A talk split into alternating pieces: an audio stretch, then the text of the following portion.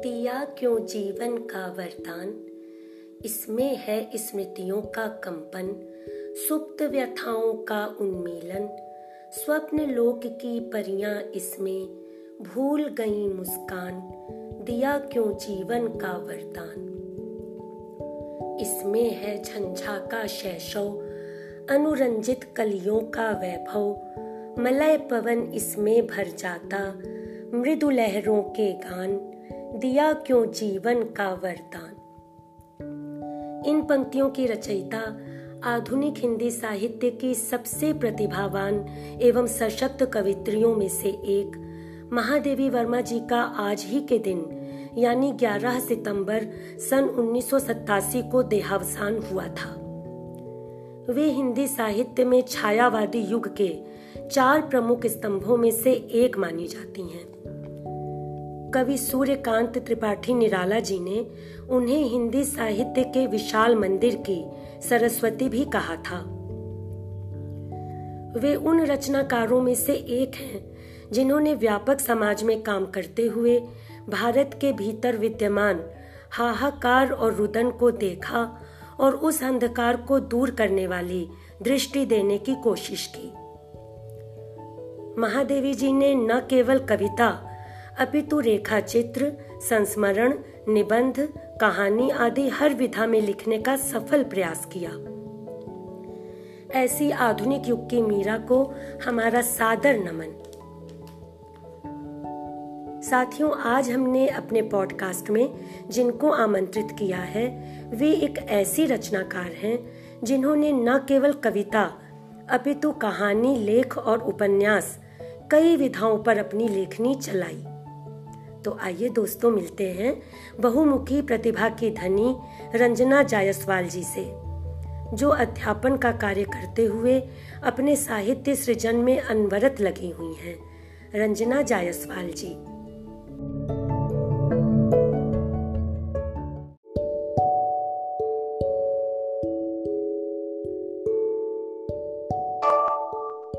हाँ जी रंजना जी, हमारी आवाज़ आ रही है आपको? हाँ जी, आ रही है। नमस्कार। हाँ जी स्वागत नमस्कार मैम स्वागत है आपका हमारे कार्यक्रम में। रंजना जी आज महादेवी वर्मा जी की पुण्य तिथि है कुछ उनके बारे में कहना चाहेंगी आप? जी महादेवी वर्मा मेरी प्रिय रचनाकार हैं। उन्होंने जो साहित्य की हर विधा में जो बेहतर काम किया है इसके लिए तो मैं उन्हें जानती ही हूँ लेकिन उन्हें उन्होंने जो स्त्री विमर्श की दिशा में जो काम किया है वह बहुत ही महत्वपूर्ण है। उनकी जो पुस्तक है, श्रृंखला की कड़िया, आपने पढ़ी होगी, श्रृंखला की कड़िया में उन्होंने भारतीय समाज में जो स्त्रियों की दशा है और उनकी जो दुर्दशा है, उनके जो अंतर संघर्ष है, उसका पूर्ण विवरण है। और जहाँ ये माना जाता है कि सिमोन दो बउआर जो है, वह विश्व की पहली नारीवादी चिंतक हैं तो उन्होंने तो अपनी किताब द सेकेंड सेक्स उन्नीस में लिखा था जबकि महादेवी वर्मा ने 1931 में ही श्रृंखला की कड़िया लिख दी थी। तो इस दृष्टि से उनका मूल्यांकन अभी हुआ नहीं है।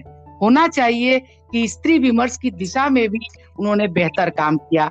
वैसे तो उन्हें छायावादी कवित्री के रूप में और आधुनिक मीरा और तमाम उपाधियाँ मिली हैं और उनकी कविता उनके निबंध उनके संस्मरण उनकी सब कुछ महत्वपूर्ण है। लेकिन मुझे लगता है कि नारी चिंतन की दिशा में जो उनका काम है उस पर भी उसका मूल्यांकन भी होना चाहिए।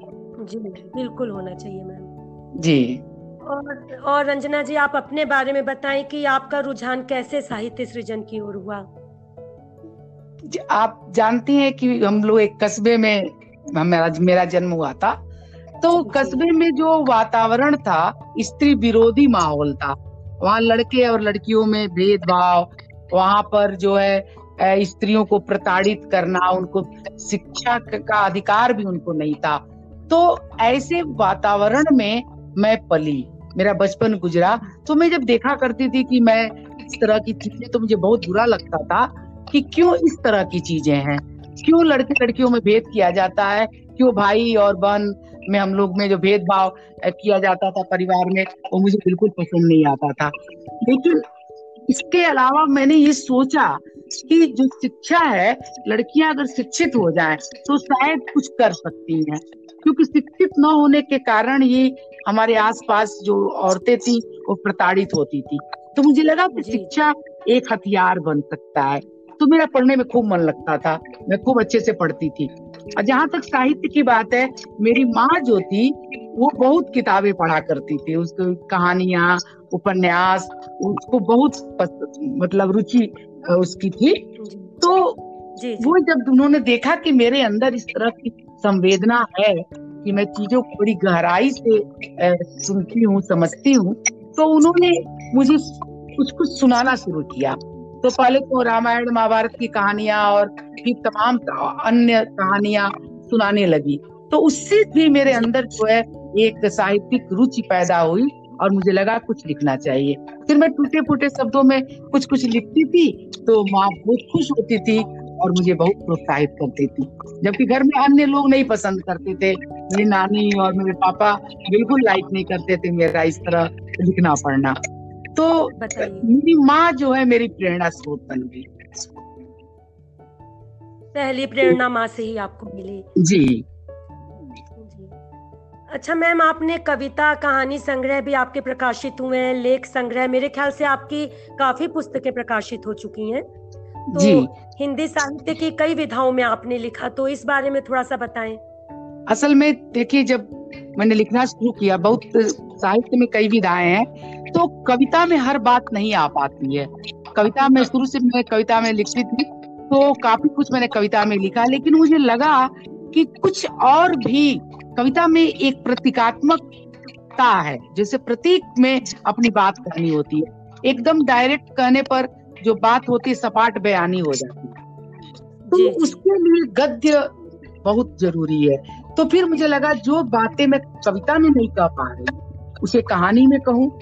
जो कहानी में भी नहीं कह पा रही, उसे मैं लेख में या निबंध में कहूँ।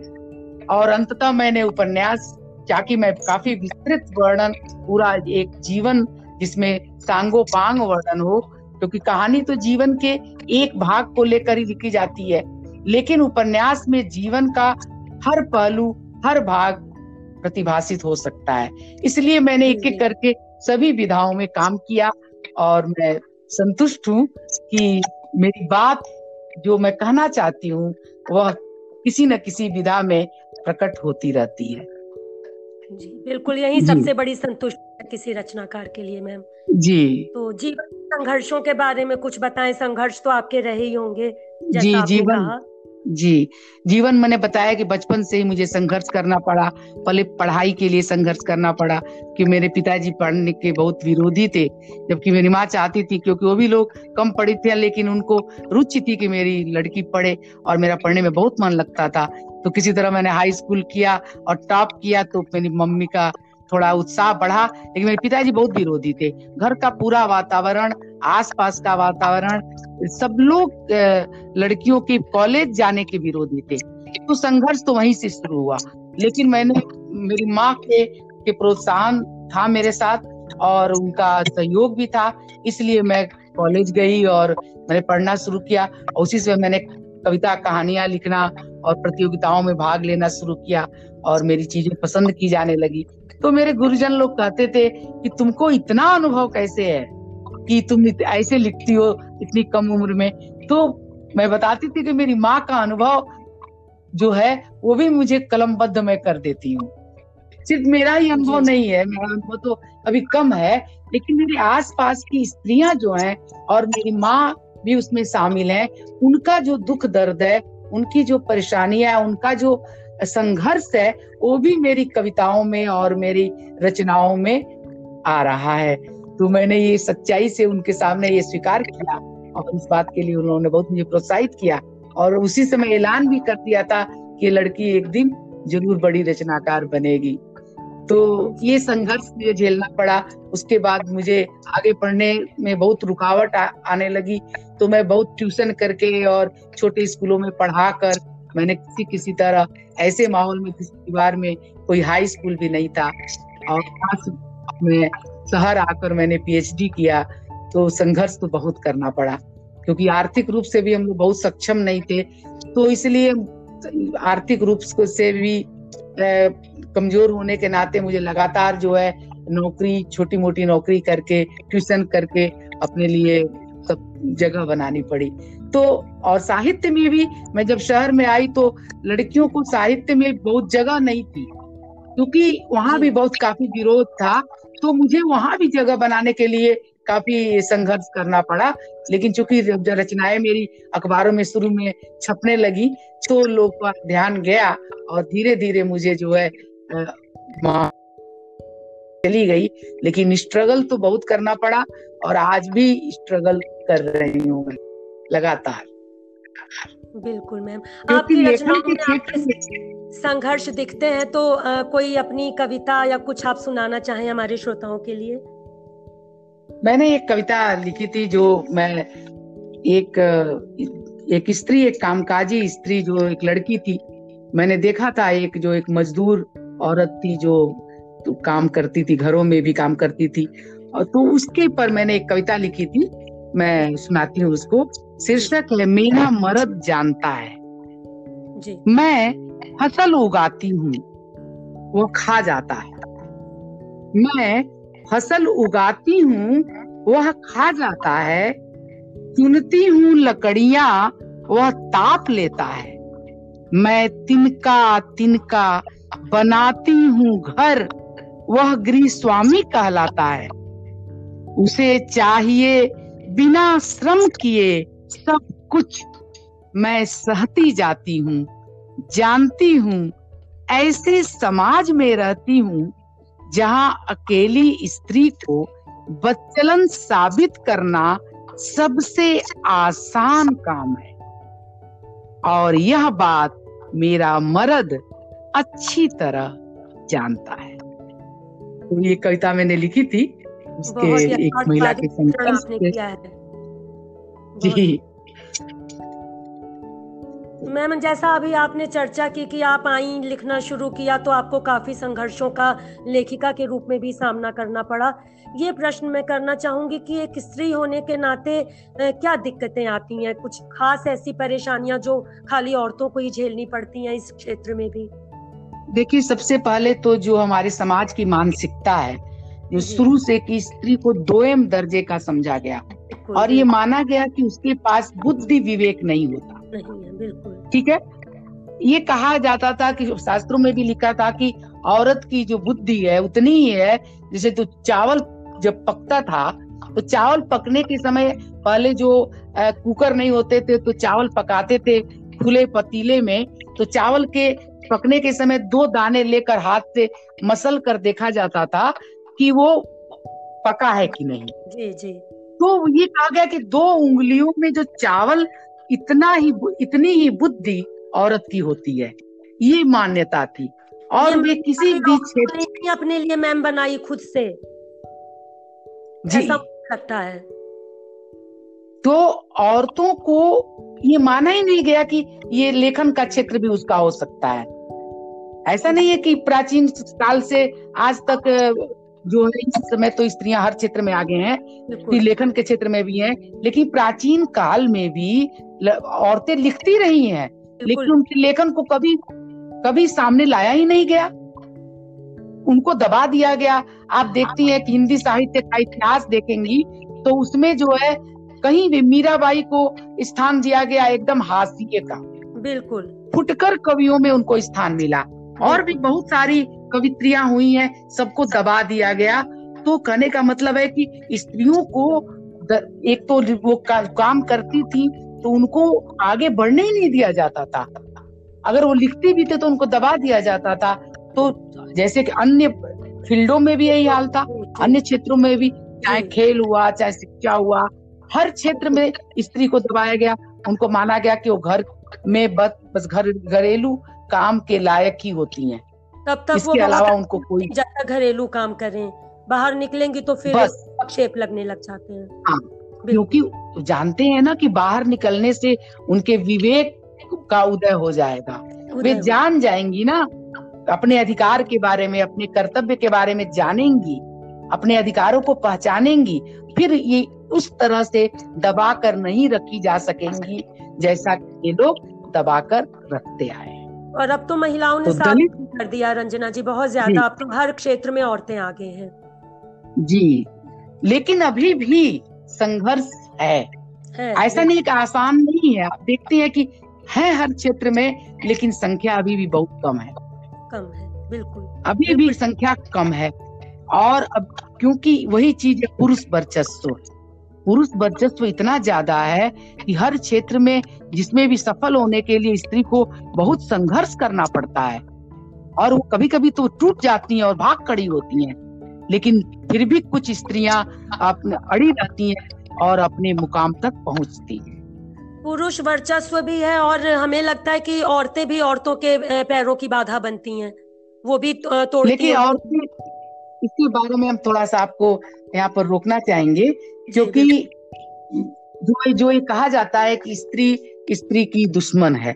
इसके पीछे सबसे पहले हम अगर इसके इतिहास में जाएँगी अगर आप इसकी गहराई में जाएँगी तो आप देखेंगे कि दर्श ये जो स्त्रियाँ जो स्त्री के दुश्मन नज़र आ रही हैं वे जो है पुरुष मानसिकता से प्रभावित होती है। बिल्कुल।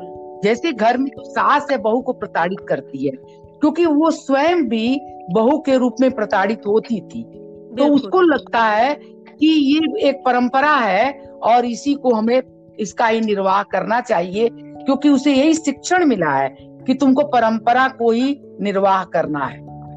तो इसलिए वो हमें सब कुछ नज़र आती है। लेकिन यही पर स्त्री को जागृत होना पड़ेगा ना। उसको तो ये सोचना होगा कि हम अपनी स्त्री जाति के खिलाफ क्यों खड़े हैं?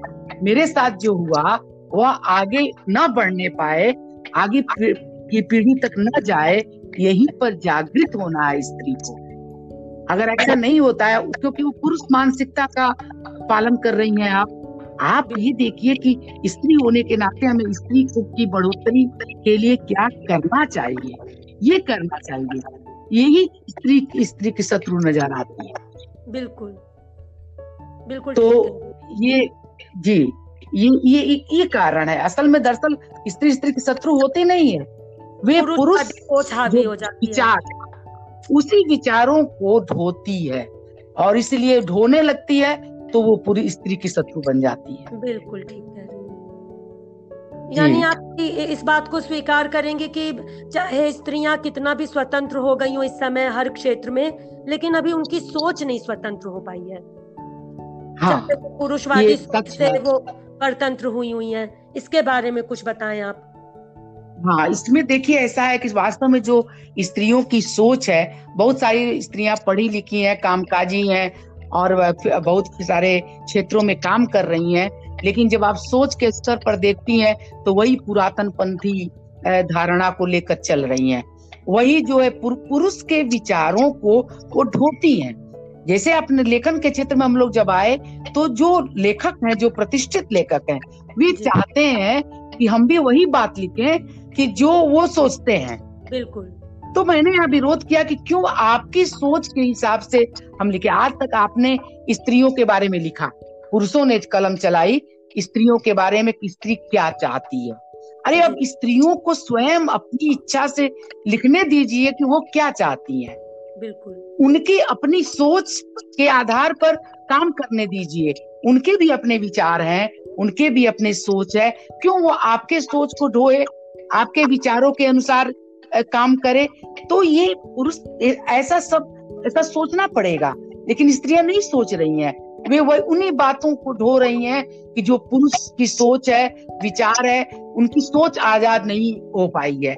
और ये सबसे अधिक ज़रूरी है। स्त्री की आज़ादी तभी मुकम्मल होगी जब उसकी सोच आज़ाद होगी। जब वो पुरानी चीज़ों को और पुरुषों के बनाए हुए ढांचे को ढोती रहेंगी अगर तब वे वे कभी स्वतंत्र नहीं हो पाएँगे।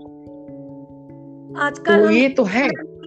कोई भी औरतों का आप देखिए कि वो थोड़ा सा भी घूमने फिरने को मिल जाता है पैसा हाथ में है और पति किसी बड़ी अच्छी नौकरी पर या बिज़नेस कर रहे हैं तो पैसा उनके पास खूब है क्लब में जा रही हैं किटी पार्टी कर रही हैं अच्छे कपड़े पहन रही हैं मॉडर्न ड्रेसेस पहन रही हैं। इसमें भी वो अपने को कहती हैं कि हम बड़े खुले विचारों के हमको पूरी स्वतंत्रता मिली है लेकिन वाकई ये क्या स्वतंत्रता कहलाएगी?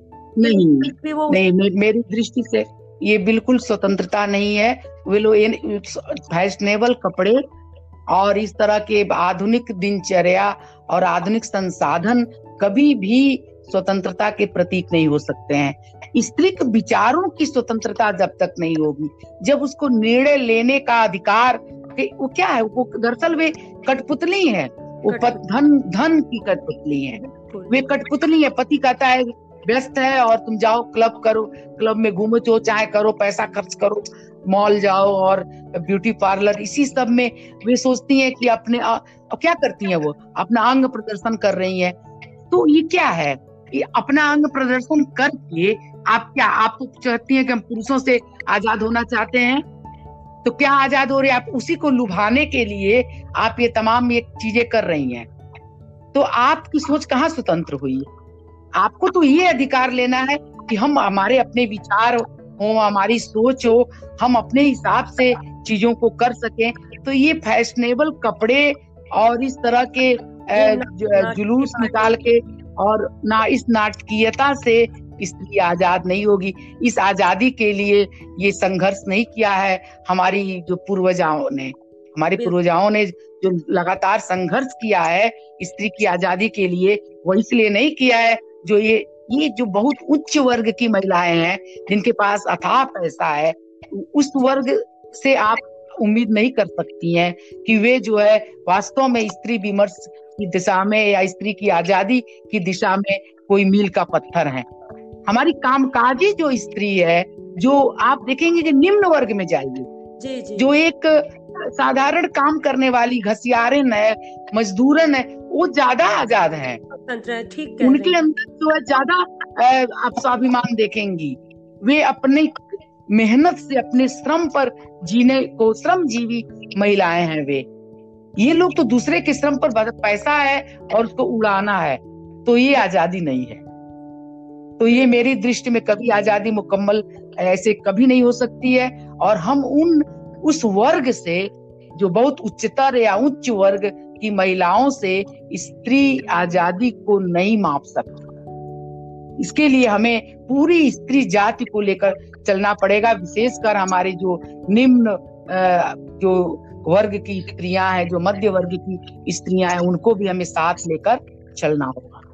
क्योंकि हमारी जब हम स्त्री कहते हैं तो एक मुकम्मल स्त्री होती है ना जो हर वर्ग की हो। हर वर्ग वो सिर्फ़ एक वर्ग जो है बड़े लंबे लंबे भाषण दे रही हैं क्लबों में और तमाम विमर्श कर रही हैं वे सिर्फ़ फ़ैशन है। वो आयातित फ़ैशन की दिशा में काम कर रही हैं वो दरअसल स्त्री आज़ादी की की दिशा में काम नहीं कर रही है। और हास्यास्पद मेरा तो यही है कि वो कहेंगे कि हम तो बहुत स्वतंत्र हम तो बहुत खुश हैं एकदम संतुष्ट है, हमें कोई कमी नहीं है। और वैचारिक स्वतंत्रता के नाम पर आपके वाली बात कि उनके पास कुछ भी नहीं है कहने को। कुछ नहीं है। उनके पास दरअसल कुछ नहीं है। अगर वो आज वास्तव में अगर वैचारिक स्वतंत्रता होती तो वे वे अपनी उन महिलाओं को, वे देखिए वे निम्न वर्ग की महिलाओं को, या इस तरह की जो महिलाएँ दुखियारी जिनके साथ तमाम अत्याचार हो जाते हैं, उनके साथ उनको कोई सहानुभूति नहीं होती है। उनके क्योंकि वे अपने को उच्च समझती हैं। वे अपने को उच्च समझती हैं। वे सोचती है ये गरीब गुरबा महिलाएँ हैं इनके साथ रेप हो जाए कुछ हो जाए ये इसी लायक और अपने तो वे अपने को बनाने को उनके साथ खड़ी होती है फ़ोटो हाँ, खिंचाती हैं बस।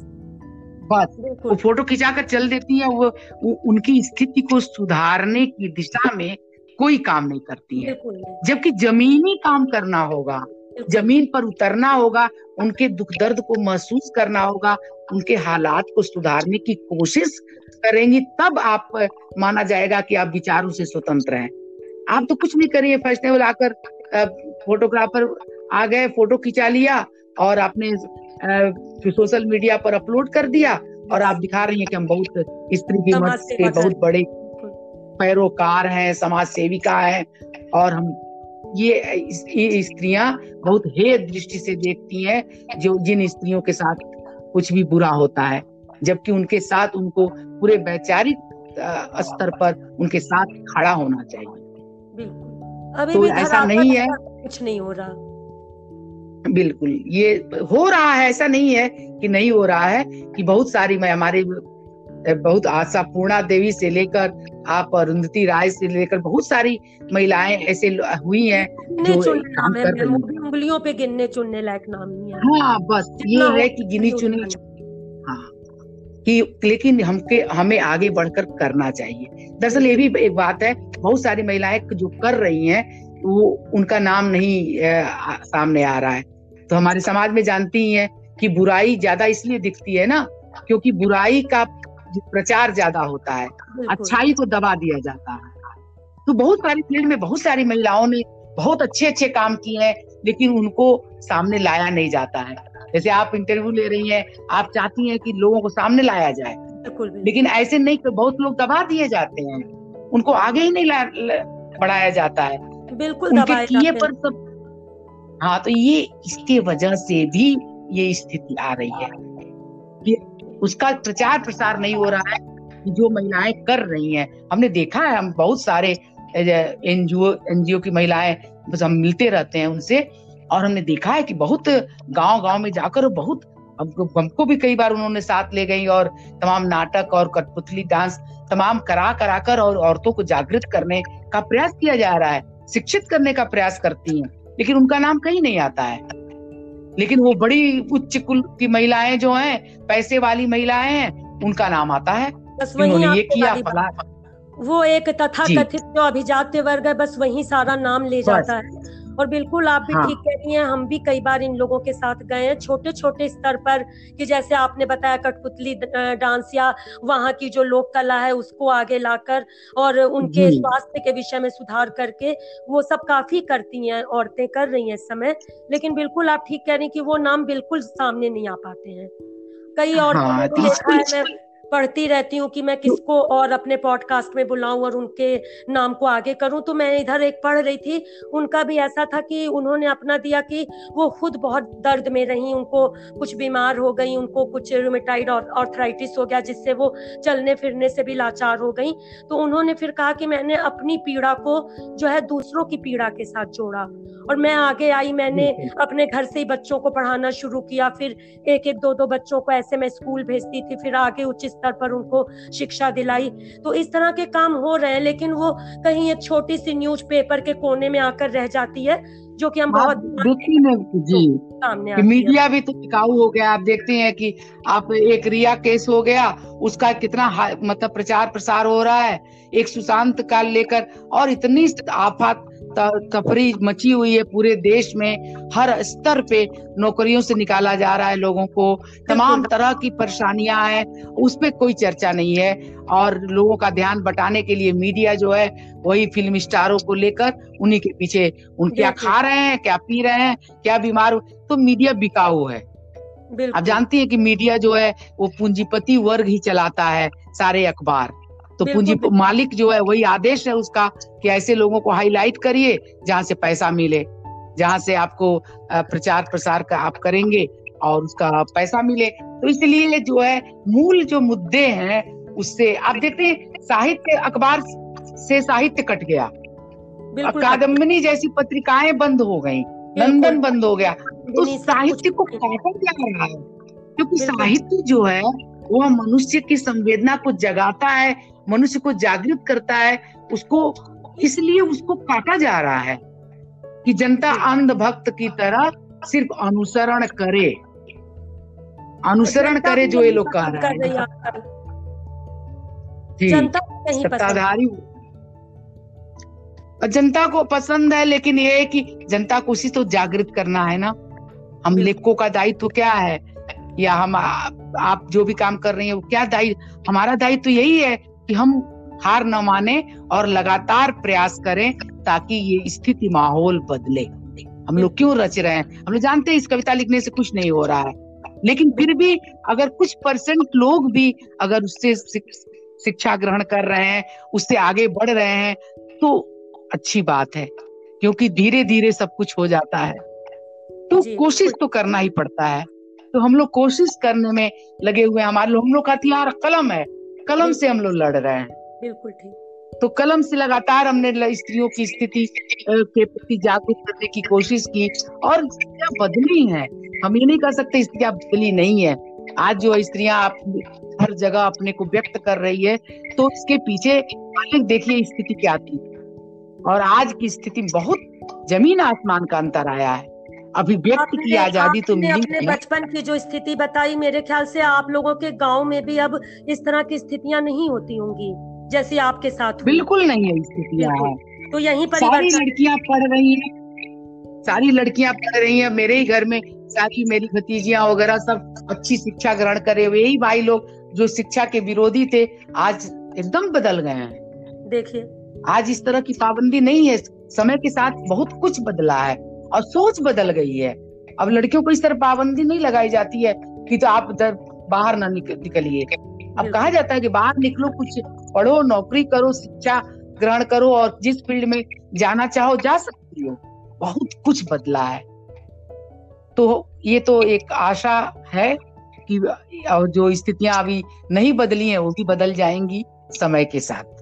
यानी संघर्षों का परिणाम निकला है मतलब आप लोगों ने किया तो देख लीजिए उसका ये हुआ तो इसलिए ऐसा भी नहीं कहा जाता कि नहीं कुछ करना चाहिए करने से स्थितियाँ बदलती नहीं नहीं लगातार बिल्कुल बदलती हैं स्थितियाँ और बदल रही है और बदलेंगी और एक दिन हमको लगता है कि स्त्री और पुरुष के अंदर की जो दोनों के बीच की जो खाई है दरअसल स्त्री को पुरुष से विरोध थोड़े है पुरुष की मानसिकता से विरोध है ना कि वो उसको अपने बराबर समझ ही नहीं रहा है। अपने बराबर का मतलब कि वो भी एक मनुष्य है उसके अंदर भी कमी हो सकती है वो भी कमज़ोर हो सकती है उसके अंदर भी आ, वो सारी चीज़ें हैं जो पुरुष के अंदर है। ये नहीं समझता है वो। वो सोचता है कि वो देवी है। भाई देवी नहीं है स्त्री वह हार्ड मांस की एक मनुष्य है।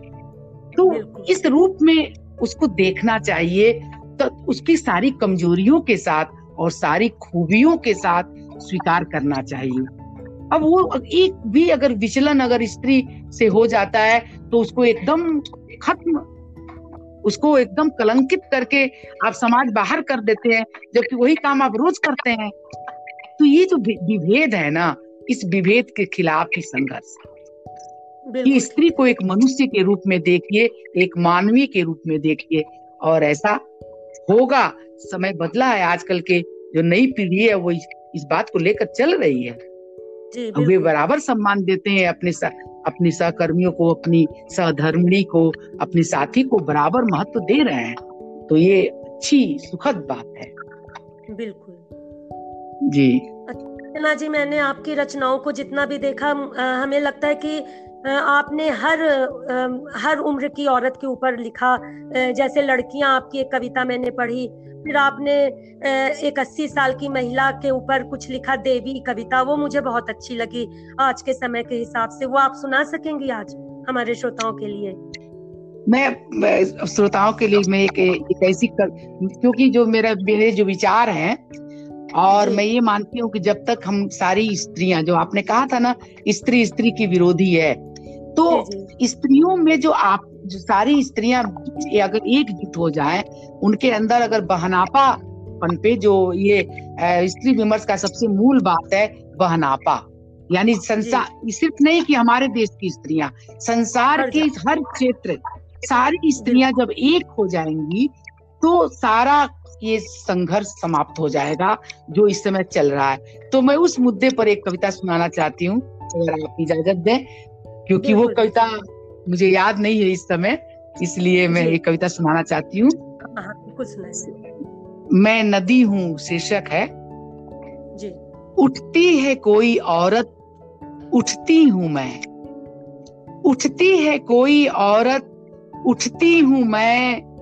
गिरती है कोई औरत गिरती हूँ मैं। नदी हूँ और दुनिया की सारी औरतें मेरी धाराएँ। नदी हूँ और दुनिया की सारी औरतें मेरी धाराएँ। क्षण भर न लगे दुनिया बदलने में, यदि सारी धाराएँ एक हो जाएँ। लेकिन वे हम में ईर्ष्या के बीज बोते हैं।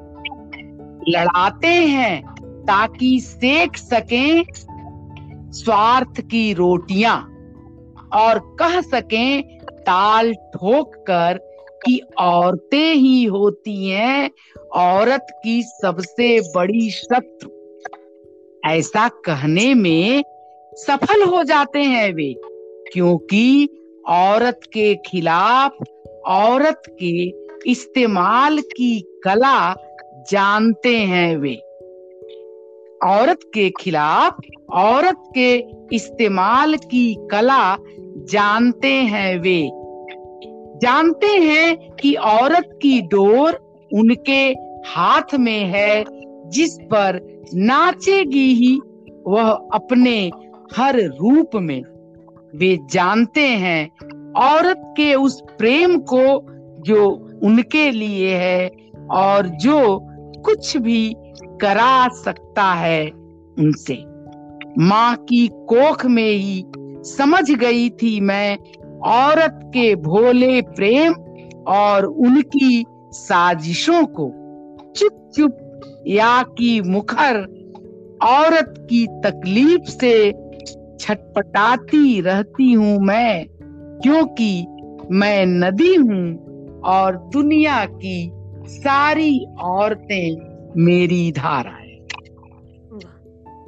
बहुत सुंदर चित्रण बहुत सुंदर। यानी कहा जा सकता है कि औरतों को ही औरतों के लिए जगाना होगा। अब तो यही कहना पड़ेगा। जी सारी औरतें अगर एक हो जाएँ तो सब कुछ ठीक हो जाएगा। लेकिन आपने देखा है कि संभ्रांत वर्ग की महिलाएँ अपने को अलग छाटी हुई हैं कमज़ोर वर्ग की महिलाएँ अलग अकेली पड़ी हुई हैं। सारी औरतों को साथ लेकर उनके दुख दर्द से जुड़कर तब अगर हम इन समस्याओं का समाधान करें तब आसानी से सारी समस्याएँ सम, का समाधान हो जाएगा। चलिए हम दूसरों पे दोषारोपण न करके हम लोग तो आपस में प्रयास कर ही सकते हैं जो भी लोग जुड़े। जी बिल्कुल। किया जा सकता है प्रयास। कम से कम लेखन के क्षेत्र में होने का ये तो हम कर ही सकते हैं कि ऐसा कुछ लिखें कि जिससे जुड़ाव आपस में हो। हाँ जितनी भी हमारे अंदर सामर्थ्य है जिस चीज़ की सामर्थ्य है हम हमें पहचानना है कि हमें क्या आता है। और जो हमें आता है वो हम दूसरों को दें। ये सबसे बड़ी बात होती है। हमें लिखना आता है पढ़ना आता है हम कुछ संवेदनशील हैं तो हम अपनी संवेदना से बहुत सारे लोगों के हृदय को परिवर्तित करें और स्थितियों को बदलने की कोशिश करें। यही हम लोग का दायित्व होना आज ये सब मैम हो गया है जो हम इतने संवेदना शून्य हो गए आज। उन्हीं चीज़ों का ये परिणाम है। तो आपने बहुत अच्छी बात कही कि हमारे पास संवेदना है तो हम अपनी संवेदना दे के समाज को परिवर्तित कर सकते हैं। बिल्कुल। आपकी तो इतनी सुंदर लगती है कि लगता है सुनते ही जाएँ आपसे। कोई जाते जाते एक पसंदीदा रचना आप और कहना चाहेंगी? जी। एक मैं कविता आपको सुनाती हूँ योद्धा स्त्री। मेरी दृश्य में स्त्री योद्धा होती है। सुबह सवेरे निकलती है स्त्री झेलती है देह और मन पर टुच्ची निगाहों, बातों और हरकतों के वार। दिन भर करती हुई काम पाती है सहकर्मियों की आँखों और होठों पर मुस्कान।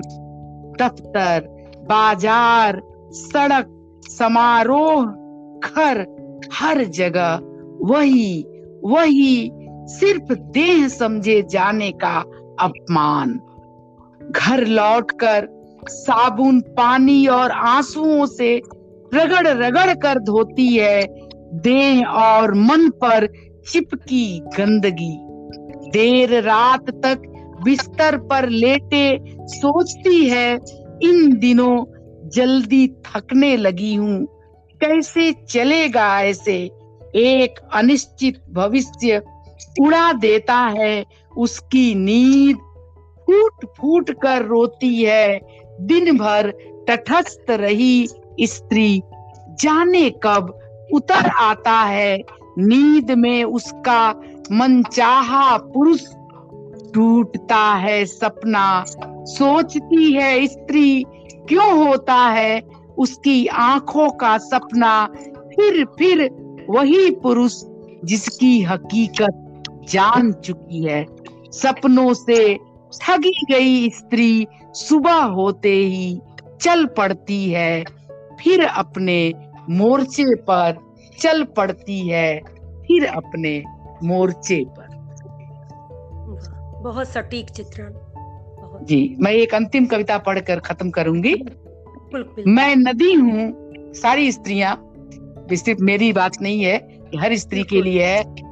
मैं नदी हूँ, रास्ता बनाना जानती हूँ। उतर आती हूँ ऊँचे पहाड़ों से, ढकेल देती हूँ शिलाओं को, गिरती हूँ ऊँचे प्रपातों से, वनों और कंदराओं में भूल जाती हूँ रास्ता, रुकती नहीं, बढ़ती जाती हूँ, निरंतर कोई नहीं आता मुझे राह दिखाने रास्ता खुद बनाती हूँ और अपने बनाए रास्तों से पहुँचती हूँ समुद्र तक मैं नदी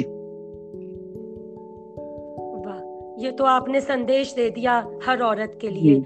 हमारे जो भी मेहमान आते हैं रंजना जी हम उनको ये बोलते हैं कि आप जाते जाते कोई संदेश देना चाहें तो आपकी ये कविता तो हमारे सारे श्रोताओं के लिए एक संदेश ही हो गया।